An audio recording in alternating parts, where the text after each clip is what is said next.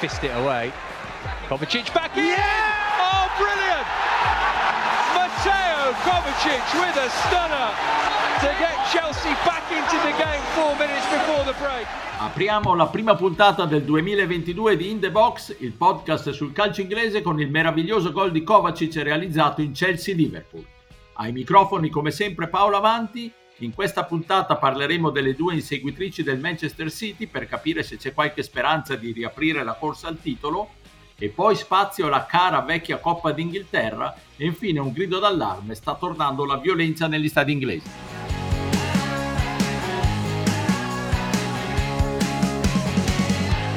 Great from Christian Pulisic and here goes Salah, got a lot to do and he might do it! Oh!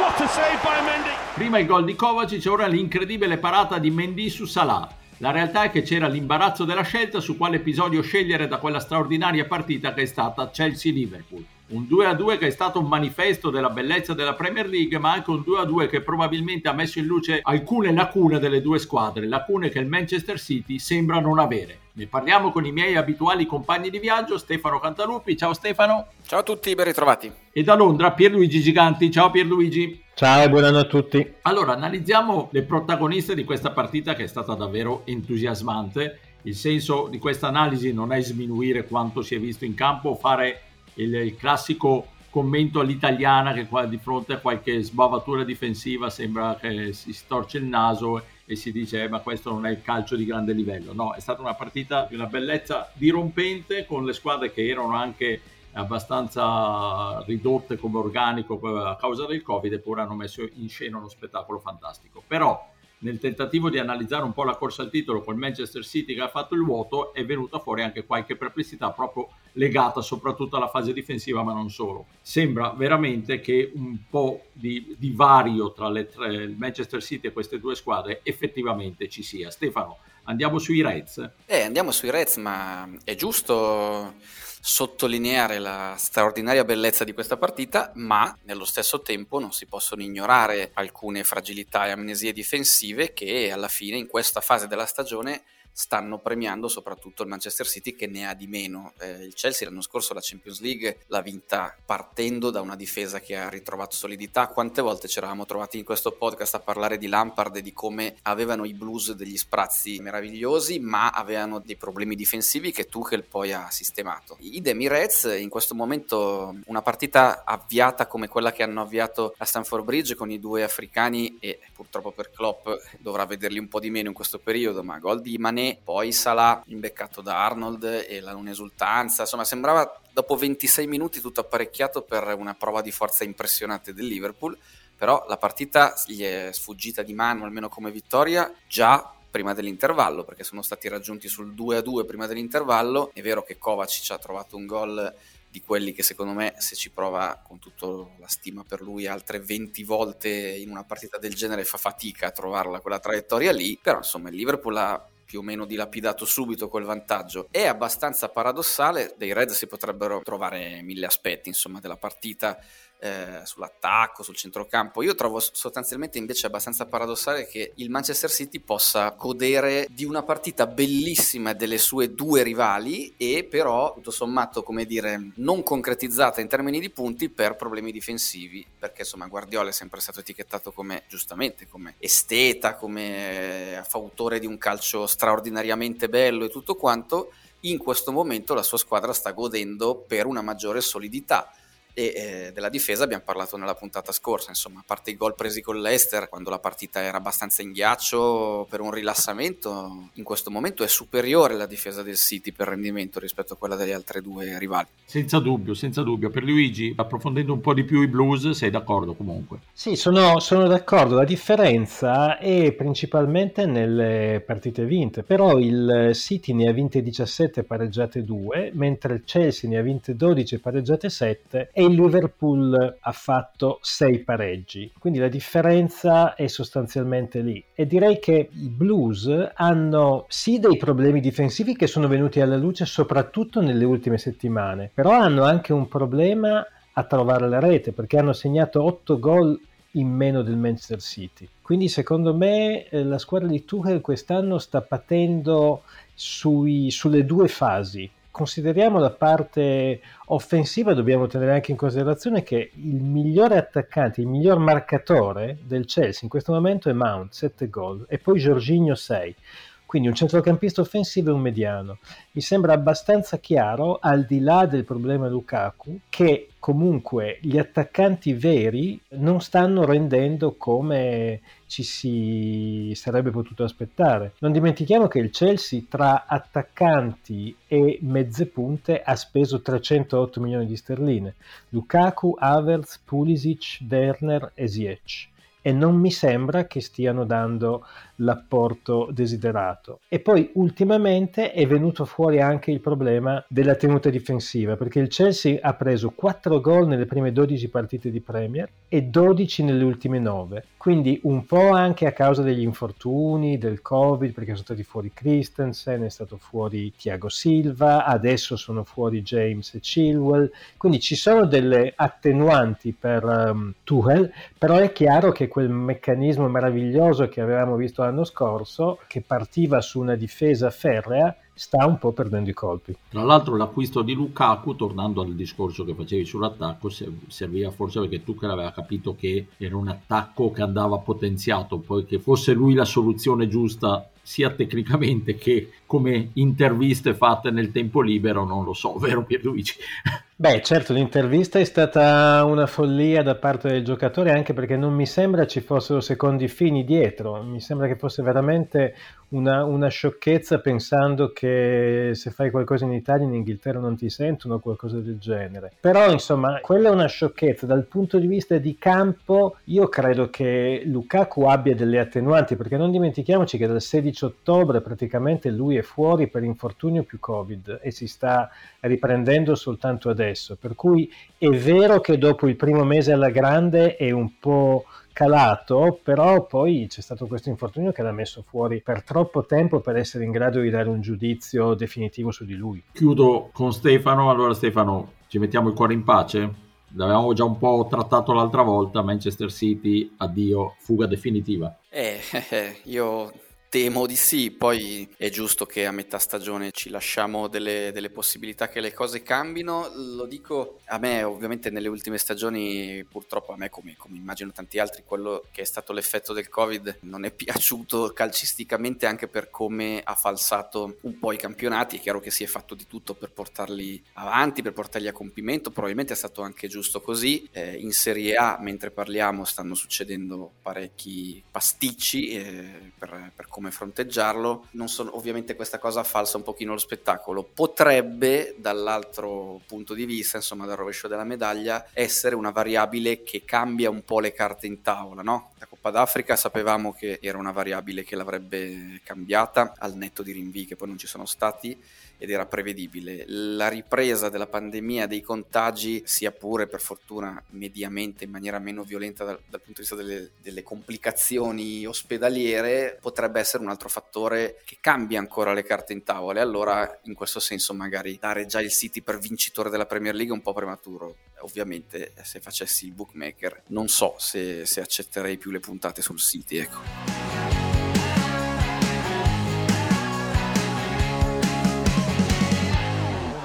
taken short to Stevens! And Barrow get the breakthrough they deserve, Con uno dei due gol del Barrow che hanno fatto fuori l'Ipsis Town nel replay del secondo turno, torniamo a parlare della vecchia cara, ancorché acciaccata, Coppa d'Inghilterra.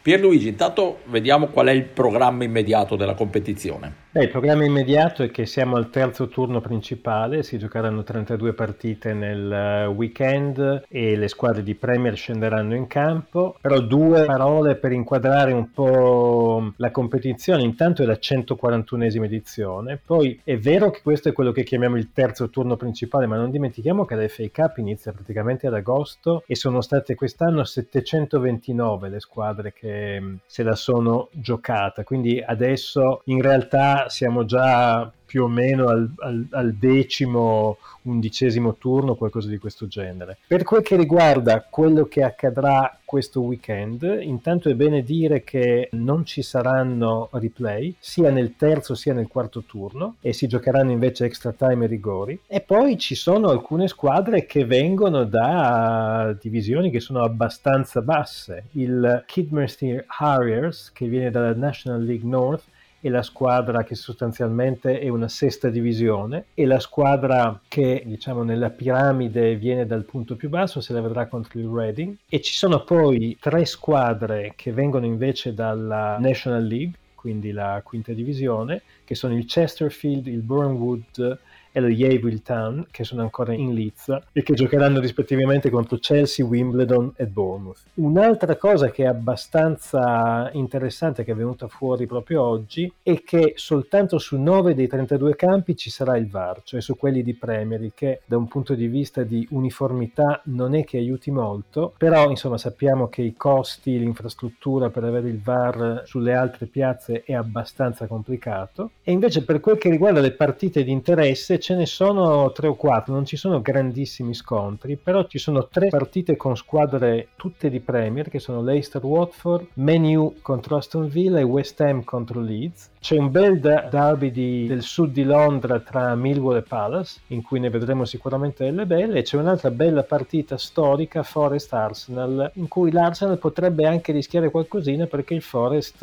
nel nuovo corso Cooper è in ripresa. Stefano, un passato a dir poco nobile per il torneo più antico e affascinante del mondo, ma un presente e soprattutto un futuro non altrettanto luminoso, mi sa. Eh, eh sì, perché progressivamente purtroppo questa competizione, questa coppa è stata vista sempre più come un intasamento del calendario. Devo dire che poi anche il fatto di avere la Coppa di Lega, insomma, se proprio bisogna rinunciare a qualcosa o penalizzare qualcosa, non è certamente l'FA Cup, il torneo calcistico più antico del mondo, quello che dovrebbe essere penalizzato, ma c'è la seconda coppa che forse, anzi senza forse ha meno prestigio, anche se tante volte è servita per, per alcuni club per riuscire a provare a vincere un trofeo. È un peccato vederla ridotta a un intasamento del calendario, poi ha sempre questo fascino di proporre nello stesso turno in cui c'è Manchester United e Aston Villa, c'è anche Boran Wood contro Wimbledon, quindi questo è, esatto. è meraviglioso. Poi ritrovo anche lo Yeovil Town, al quale se avete due secondi vi racconto come ho conosciuto questa squadra. Certo. Io sapete tifoso dell'Oldham, anni fa la squadra va ai playoff per andare in Championship, quindi playoff della League One, e dall'altra semifinale c'è il Nottingham Forest, quindi squadra super storica. Ho detto magari, che ne so, un servizio per Sport Week sul Nottingham che va a Wembley a giocarsi il ritorno nel calcio che conta. Le semifinali erano Nottingham Forest, Yeovil Town e Blackpool Oldham. Io speravo di vedere la finale Oldham Nottingham Forest. Invece. Ovviamente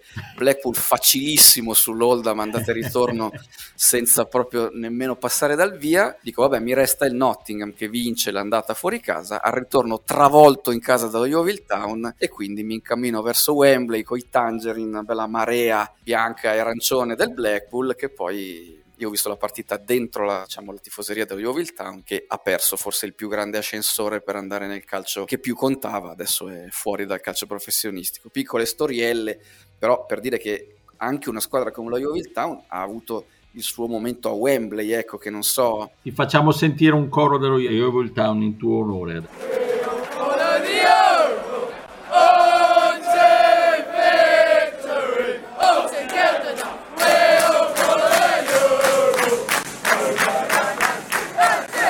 Dai, dai, perché io mi immagino se una squadra come il Fanfulla o la Caratese possa giocare all'Olimpico per, per, cercare di andare in Serie B, cioè comunque eh sì. un mondo eh straordinario sì. che è bello e bene conservare il più possibile. Eh sì, che in Italia ogni tanto si invoca, dovrebbero fare la Coppa Italia come la Coppa d'Inghilterra, poi non si riesce mai per mille motivi, anche un, banalmente una questione di tradizione, di storia, di abitudini.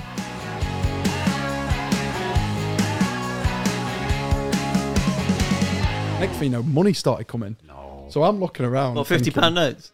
I wish. but I'm looking around. There's like there was one two quid. Well, I collect two quid, so I just, I took that. But then there's quids, quids and fifty p's. So I'm like looking around, and I'm like picking them up, and I put them by my towel.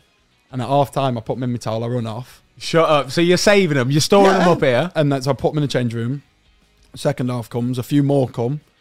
and then an e-cig comes on just before the penalty. so I've got so I've gone back in and I'm speaking to Calvin Phillips. Like, yeah, your fans must be loaded. Like, uh, it was about 17 quid I poured off the pitch. Con grande humor, Aaron Ramsdale, l'avete sentito, ha detto di avere raccolto tutte le monetine che i tifosi del Leeds in occasione della sfida con l'Arsenal gli hanno tirato, portandosi a casa ben 17 sterline. Qualche giorno dopo, Matthew Lawton del Burnley è stato colpito da una bottiglia, sempre dai tifosi del Leeds. Due episodi che fanno riflettere sul ritorno dell'entusiasmo, chiamiamolo così, di una delle piazze più calde d'Inghilterra, quella di Leeds, appunto, ma anche di qualche smagliatura nel rigido controllo che avviene all'interno degli stadi inglesi. E mi sembra che basti mollare un attimo e certe cattive abitudini riemergono, vero Stefano? Sì, in realtà quella del lancio di oggetti sta andando anche oltre Leeds, perché se avete avuto modo di vedere l'esultanza di Rodri al gol del Manchester City Sì. all'Emirates Stadium, cioè eh, credo che la fornitura di carta igienica a casa Rodri non sia più un problema se, se raccolta. Tra l'altro l'esultanza rabbiosa inspiegabile, Inspiegabile. sui tifosi dell'Arsenal che ancora devo, devo, come dire, mettere a fuoco. Però mi chiedo anche tutti questi oggetti. Io non sono mai riuscito a entrare con la carta igienica allo stadio nascosta nel. non so. In Inghilterra pure sono più attenti con i controlli, ma eh, succedono robe strane e senza andare tanto indietro, quello che è successo a Wembley in occasione della finale dell'Europeo con l'Italia, insomma, è storia abbastanza recente ed è storia di strana inefficienza di filtro degli steward nei, nei controlli. Poi c'è il Leeds che è un mondo a parte, nel senso che da una parte c'è il mondo pizzigoniano di Bielsa e dell'abbraccio lungo dopo il gol del 3-1, la favola meravigliosa di questa città trainata da questo manager sudamericano, icona di un grande calcio che va in Inghilterra, bellissimo, e dall'altra però ci sono questi energumeni che non solo aumentano il portafoglio di Ramsdale con le monetine, di Lowton hai detto una bella bottigliata, poi si trovano anche fuori dal McDonald's, uno dei McDonald's di Leeds a fare a botte con quelli del Wolverhampton e se devo pensare forse a uno degli episodi peggiori dal punto di vista del ritorno degli hooligan degli ultimi dieci anni c'è Leeds Birmingham City, devo dire lì molto per i tifosi del Birmingham City, però insomma tafferugli in quel caso anche con il personale e le forze dell'ordine dello stadio. Ora, ritorno degli hooligans, io andrei cauto ovviamente, perché quelli degli anni d'oro, secondo me, con la carta igienica, cioè, magari, Magari, si, fossero, esatto. si fossero presentati con la carta igienica,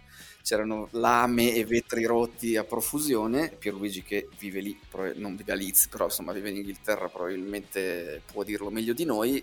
Però qualche smagliatura, ecco, in quel modello che sembrava improvvisamente da famiglie mano nella mano, nonne allo stadio e volemos bene, io comincio a intravederla. Sì, perché poi cova sotto la cenere da sempre, del resto non è che li hai eliminati fisicamente questi certi personaggi. Io ricordo qualche anno fa di aver avuto, forse l'unica volta che ho avuto un po' paura in uno stadio inglese è stato uscendo dallo stadio, dal molino di Wolverhampton dopo un Wolverhampton Birmingham City nel tragitto che mi portava alla stazione per tornare a Birmingham. Insomma, ho visto dei movimenti nei nostri confronti perché io ero in mezzo ai tifosi del Birmingham City che tornavano a casa e no- sono stati eh, momenti non proprio facilissimi.